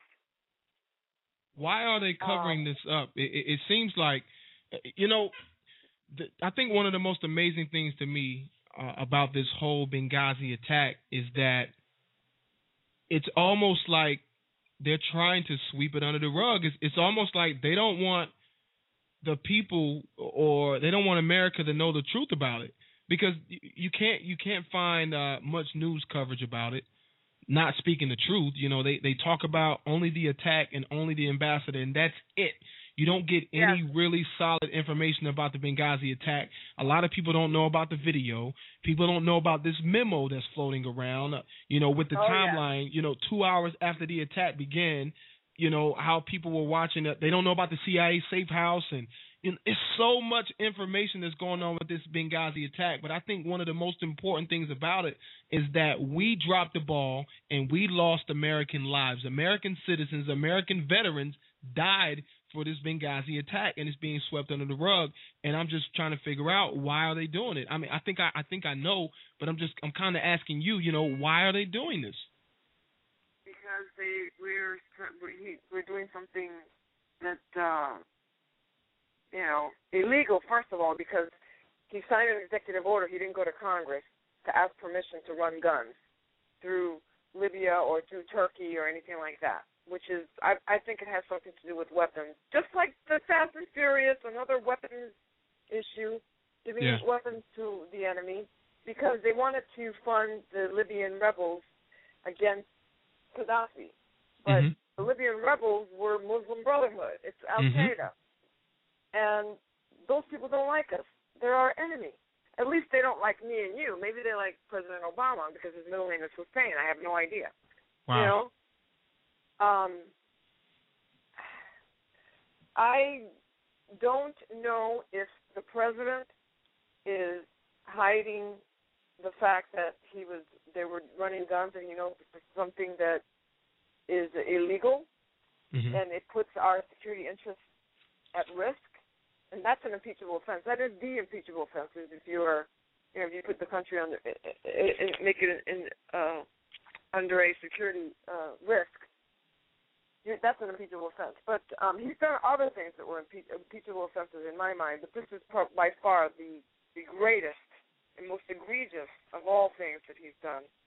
Because what I am indignant over, and this is more like the woman in me coming out, is that, you know, these Americans aren't even being honored. I don't hear anybody talking about the 30 lives they saved. You know, these guys, these Navy SEALs that went in there, were told to stand down. Is from what I read and what I hear and what I've researched. They're saying a little bit of it on the news.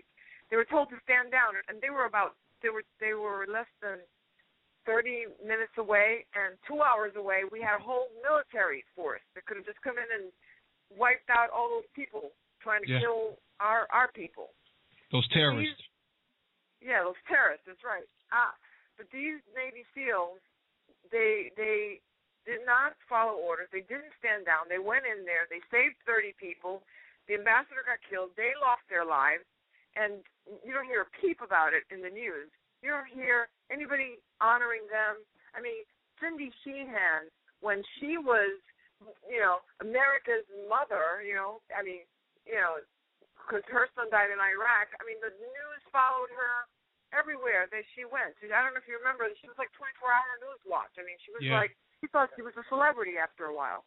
And, and somebody paid her, some California firm paid her to live outside of, President Bush's compound because it was bad publicity for him. But I digress. I get back to it. So the point that I'm trying to make is that if the media does not want to tell you what they don't want you to know, they know, but they don't want you to know. It takes people like me, like Pudgy, like, nobody, just everybody who, we're reading and just to bring these things out because the national media is in love with President Obama. They love the idea. They love his ideas. They are progressive, which means, that they have Marxist tendencies. They like the sharing of money. They have communist ideology. And they just don't want to do anything right now before the election that is going to hinder him being elected. I think after the elections, it's going to get loose because it's like, like a balloon that's full of water and it's about to burst. This story is about to burst wide open. Mm-hmm. From the information that we have and the studying we've done, it seems like the entire cover-up, and the reason I think they aren't really coming out with any more information and why they're not talking about it is for one, I think the media has been given a muzzle by the White House administration. You don't talk about it at all. And I think the cover-up is, and I agree with Glenn Beck here after doing further research, is that they were running guns to al-Qaeda. If you look at, I think at 6:07 after the attack, I think his name was Anzar al-Sharia, claimed victory of those attacks. Yep. A known terrorist, a known al-Qaeda member, a known al-Qaeda leader, terrorist. But let me interrupt you here. But al-Sharia will not. This administration will not call them a terrorist group. They will not name them a terrorist group. Why? Who knows? Maybe it has to do with this. Continue. You're on a roll. But see, the amazing thing is the White House administration won't call them a terrorist group, but they call themselves a terrorist group. You can find quotes where they say, we have fought with Osama bin Laden. We have fought on the front lines with al-Qaeda. They actually said in Libya there were many forces of al-Qaeda fighting in Libya. There were many al-Qaeda rebels terrorists fighting in Libya. So it's how can you refute the fact that this is a terrorist group? These are terrorists. These are known terrorists. And the cover-up is that, this ambassador was running guns. I don't know. Now the funny part is, and what I think they will try to do is I think that the Obama administration and Eric Holder and the State Department or the CIA or whomever, they're going to try to separate themselves from the Ambassador Stevens and try to make it look like he was running guns on his own as if he was doing something illegal, and that's why they won't step in. It's a CIA operation. I know it. That's what it is. It's so much, man. Well, what I wanted to say was that about Ambassador Stevens, if you watch that clip, that video, where Glenn Beck breaks it down. I'm going to post it on my Facebook fan page. It's Rosie on the Right, and I'm going to repost it. I've had it up several times. If anybody wants to watch it, and on YouTube you can find it. Yeah. Can we get it on KRP too? All right, we're going to put it up here in just a second too, as well on KRP on Facebook. Because everybody needs to watch it. And the way he breaks it down, you can see because that it was a CIA operation, you know, because of the safe house and the lack of security. The question keeps coming up, why such little security? Well, because it was a CIA operation. It was on the QT. He was, you know, they quote ambassador. I don't know. I don't know if he was really an ambassador or if he was just a CIA operative, you know, that had the title of ambassador so that he could be there in such a dangerous place. I mean, why do we need an ambassador in such a dangerous place? England people left, the Red Cross left, everybody left, and our ambassador stayed. Hello, doesn't make much sense. This thing is scary for one. If you're the type of person that lives in a bubble and don't believe that, you know, our government does these covert operations and these backhand deals and, you know, all these things. If you're the type of person that don't believe that, you know, like the show 24, that we didn't actually do some of the things that we saw on 24, you got to be crazy.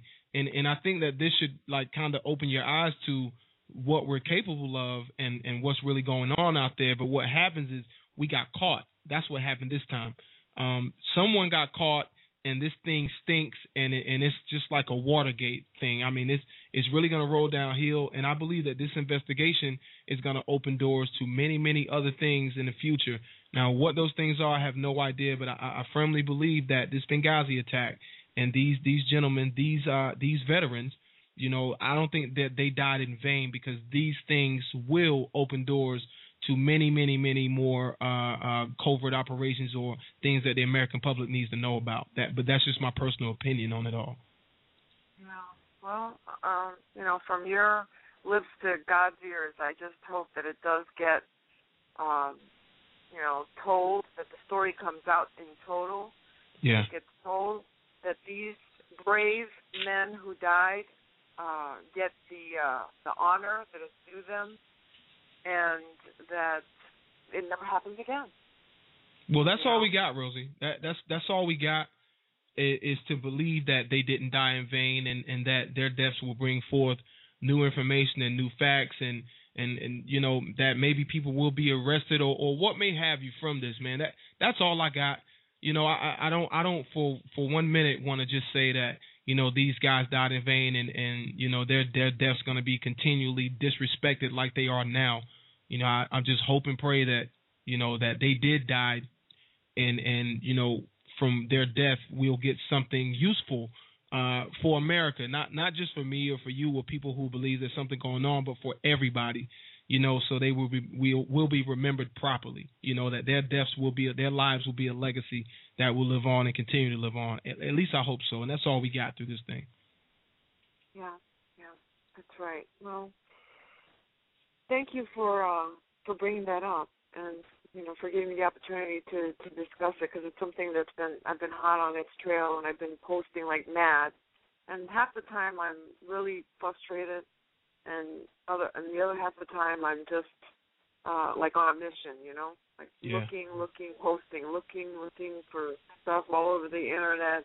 I have a lot of people who I talk to that are all over the world, in Israel, and I even have someone who is in Benghazi right now who is giving me information too. But there's not so much that he can't say, and so I mean I talk to people from all over. So I don't just research.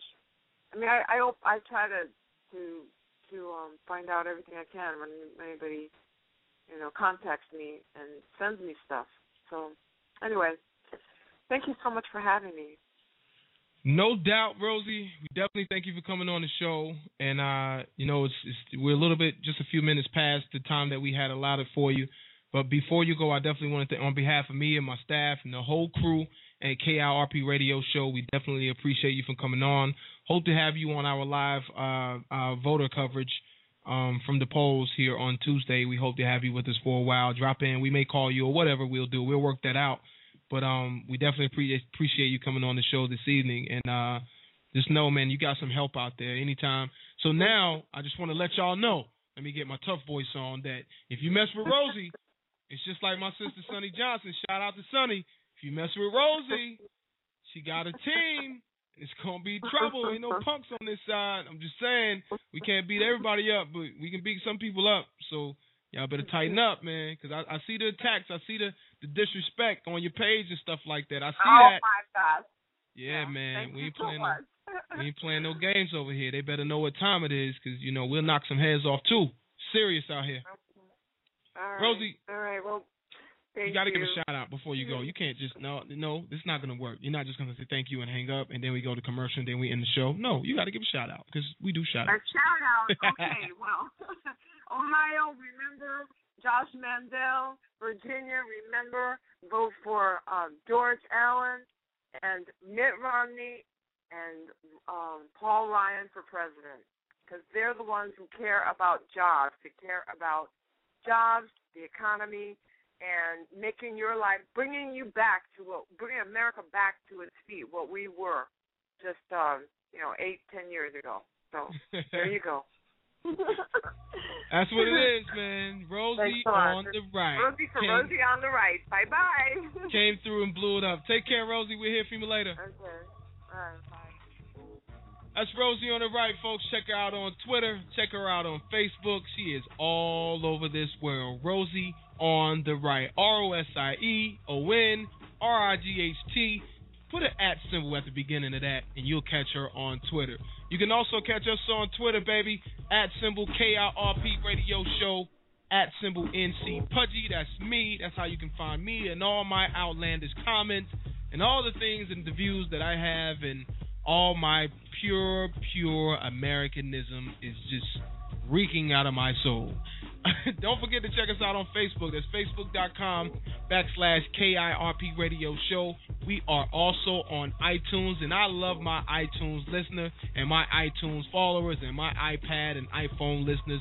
You guys are blowing it up, and I appreciate you guys listening to the rebroadcast of the KIRP Radio Show. I love the numbers, man. The numbers are growing fast. We're over 200,000 on that, baby, so I really appreciate you guys for checking us out on there. We should have an app really soon. So check out KIRPRadioshow.com. If you guys caught the show late and you want to go back and listen to the show 1 hour after we end the show, which will be 11 p.m. Eastern Standard Time, you'll be able to listen to the KIRP Radio Show via KIRPRadioshow.com. So don't forget that. Share that with your friends. Let them know where we do it and who's number one. We got to go to a commercial. We'll be right back. Don't forget NC. If you guys are about to hang up, if you were just rocking with Rosie, don't forget, if you're in North Carolina, Lieutenant Governor Dan Forrest, man. That's your man. We all in for Dan Forrest, baby. We'll be right back after these messages.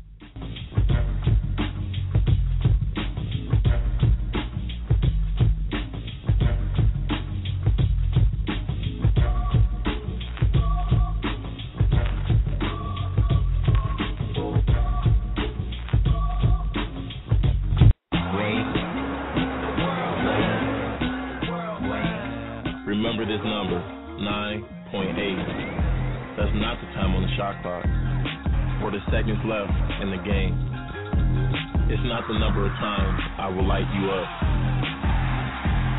Nah, 9.8 isn't any of that. It's ounces. And that makes this the lightest ever.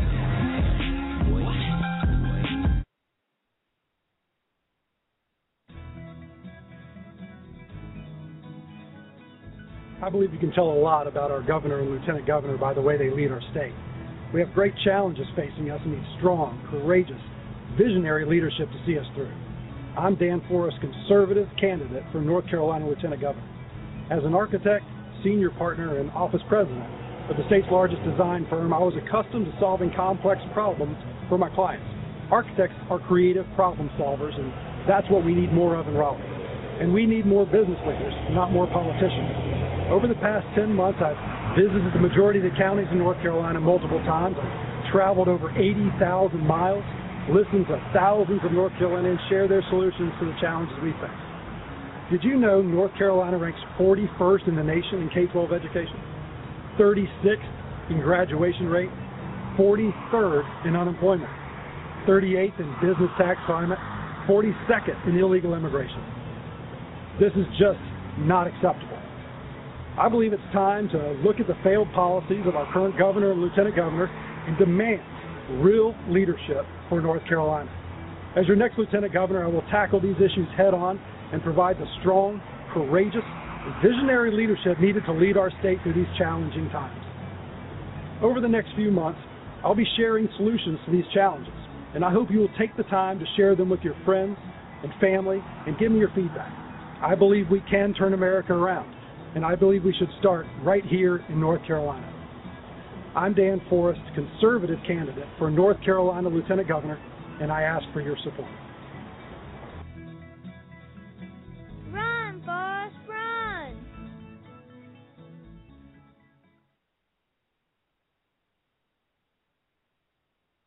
The one I gave my 60,000 North Carolina families are affected by autism.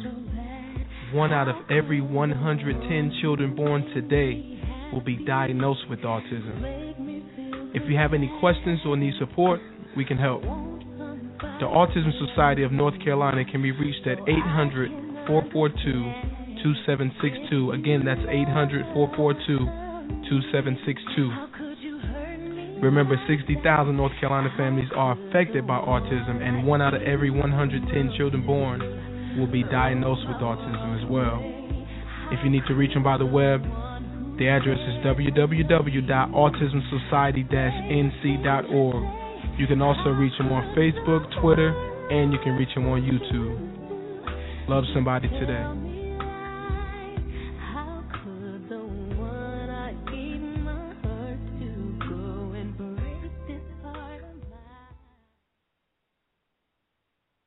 For all your trucking needs, make sure you contact Allen's Trucking, LLC.